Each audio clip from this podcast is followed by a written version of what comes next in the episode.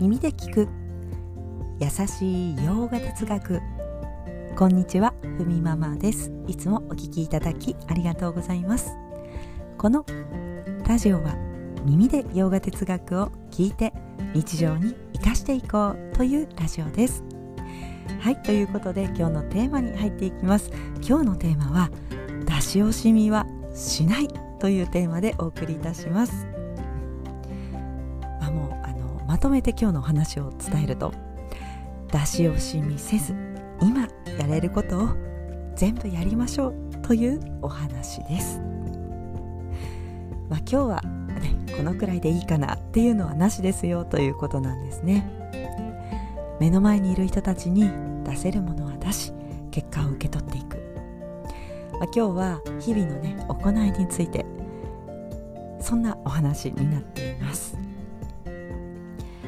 まあ、もちろんその日の体調などあると思いますので、まあ、そういった部分を踏まえた上で出し惜しみせずにということになります。はいちょっと余談になりますけれども今日ちょっと私声が鼻声気味かもしれません。実はですね朝起きる前に 鼻血が出まして起きる前っていうか2時とか3時だったかな。ちょっとあのもうちょっと寝たいななんていう時間でしたけれどもなので今日はですねちょっとこう鼻の中をこうクリアにできてない状態です。ちょっと刺激しないように呼吸法はまだ行っておりませんのでちょっと鼻声気味かもしれません。お聞き苦しかったら失礼いたします。はいということで本題に入っていきましょう。私たちは自然界の中でやるべきことがあるから今この体を持ちその能力と、その場所とその環境に生まれてきています。つまり今この姿でやるべきことがありますよということなんです、まあ、もちろん多様な環境それぞれの境遇一つとして同じものはありませんよね、うん、その中で全く同じようなね行いを日々繰り返していくということではまあ自分自身の成長にもつながりませんしちょっとこれだけだと世界が成り立たないと言われています。なんか大げさかもしれませんがそんな風に経典は伝えているわけですね、まあ、顔がそれぞれ違うようにやるべきことも違っているし私たちってこう多様な形で現れてこの世界に、まあ、放り出されたというか状態にあります。でもこうね自分がやるべきことをやっていく。例えばこう隣の人がねあれやって調子良さそうだから。私も同じことしてみようというふうにねしたところで、ね、隣の人と同じ結果が来ないこともありますよね。うん。友人がやっていることを真似したりまた横取りしてやるというのは、まあ、横取りしたらちょっとね 自分自身与えられ与えられたことをやっているのかといったらそうではないわけです、まあ、ここは目移りせずに自分のやるべきことを受け止めてそして進めていきましょうと。これがバガバットギーターの言う自然の摂理イーシュバラとのやり取りになりますよと、ね、こうやって世界とのコミュニケーションをとっていくことでイーシュバラ自然の摂理とそのコミュニケーション確実なものにしていくんですよということになります。まあ、この辺りがねちょっとバガバットギーターで伝えられていますがこのね自然の摂理という言葉がちょっといまいちピンとこないなという方はもうここはすっ飛ばして 心を磨いていく行いになりますよというふうにねあの理解していただけたらとちなみにバガバットギター12章の途中では今ありますがこのね先に進んでいくと実は私たちが持っている質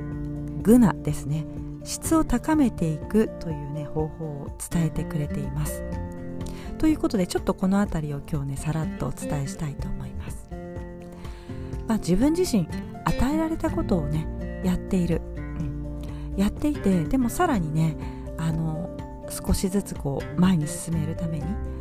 あのどうしたらいいのかというところですね。ここは、まあ、さっとばな行い純質な行いをよりしていこうということです。まあ、ちょっとさっとばについて、えー、お伝えしていくとさっとばというのは、まあ、安定していて物事を公平に見ることができる、まあ、こうピュアな心の状態ですね、えー、純質とも言います。このさっとばの行いは多くの人にメリットがある、まあ、他者貢献ですね、まあ、反対に、まあ、正しくない行いね。これタマス純質ではなく鈍質な行い、ね、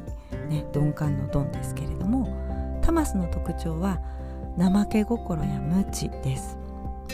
何をするにも一番楽な方法をとってしまう、まあ、何をするにもっていうよりも何もしない と言ってもいいと思います、まあ、それはある意味眠りに近い状態です。これってやっぱり自分勝手ですよね。うん。何もしない。動かない。自分勝手ということですけれども。なので私たちはねさっとばな行いを、まあ、より日々の行いの中で、えー、増やしていけばいいということですね。これがまあ自分の行い今ねやっている行いにさらにこう磨きをかけていくというか、うん、プラスに変えていくというねちょっとアイデアになるかと思いましてこの辺りをちょっと今日紹介したいと思います。え、さっとばな行い代表ということで心を浄化する行い5つをお伝えします。まず1つ目はご先祖様とか家族に対する敬意と貢献。2つ目は自然の摂理に敬意を払う。3つ目は知恵を敬い学ぶ。4つ目は人々のためになる、まあ、貢献とか、ね、あとはこう食べ物を寄付したりとかもそうですね。5つ目は生物や自然環境を大切にする行動、まあ、実はこれバガバットギーターの中で儀式というふうにも伝えていますけれども、まあ、儀式と聞くとちょっと身構えてしまいそうですがね、日々の行いの中でこれねそれぞれできますよね。例えばこうね家族に対する敬意と貢献というのは同居のね、えー、パートナーとか、まあ、家族がいたらねこうゆっくりと話を聞いてあげる時間をね少しでも持つとか 目を見てこう話を聞く、ね、急がせないでつい私子供にね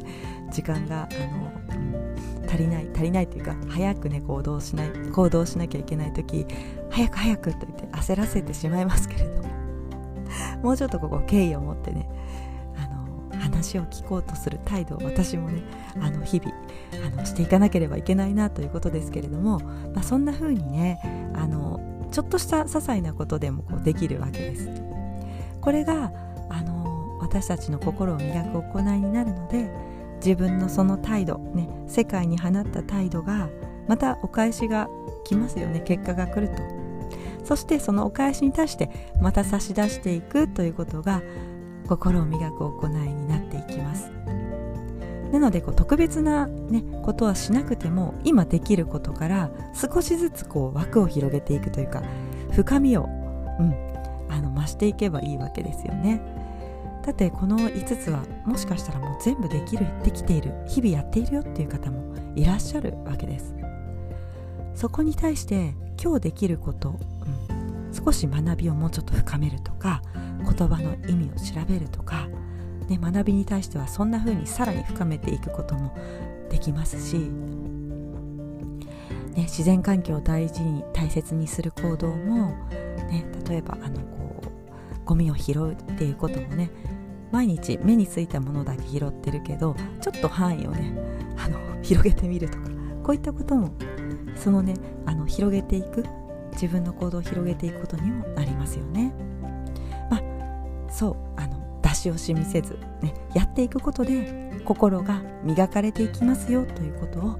ヨガ経典は教えてくれています。はいでは今日はこんなところで、ちょっといつもよりゆっくり話してしまったかもしれません。なんかこうね日々の行いの中でちょっとしたことを積み重ねていく少しずつ枠を広げて出し惜しみせずやっていくことで私たち自身がね磨かれていくということです、まあ、メリットしかないということですね。はいでは今日はこんなところで今日一日も皆様にとって素敵な一日になりますように。耳で聞く。優しい洋画哲学ふみママラジオご清聴ありがとうございました。ナマステ。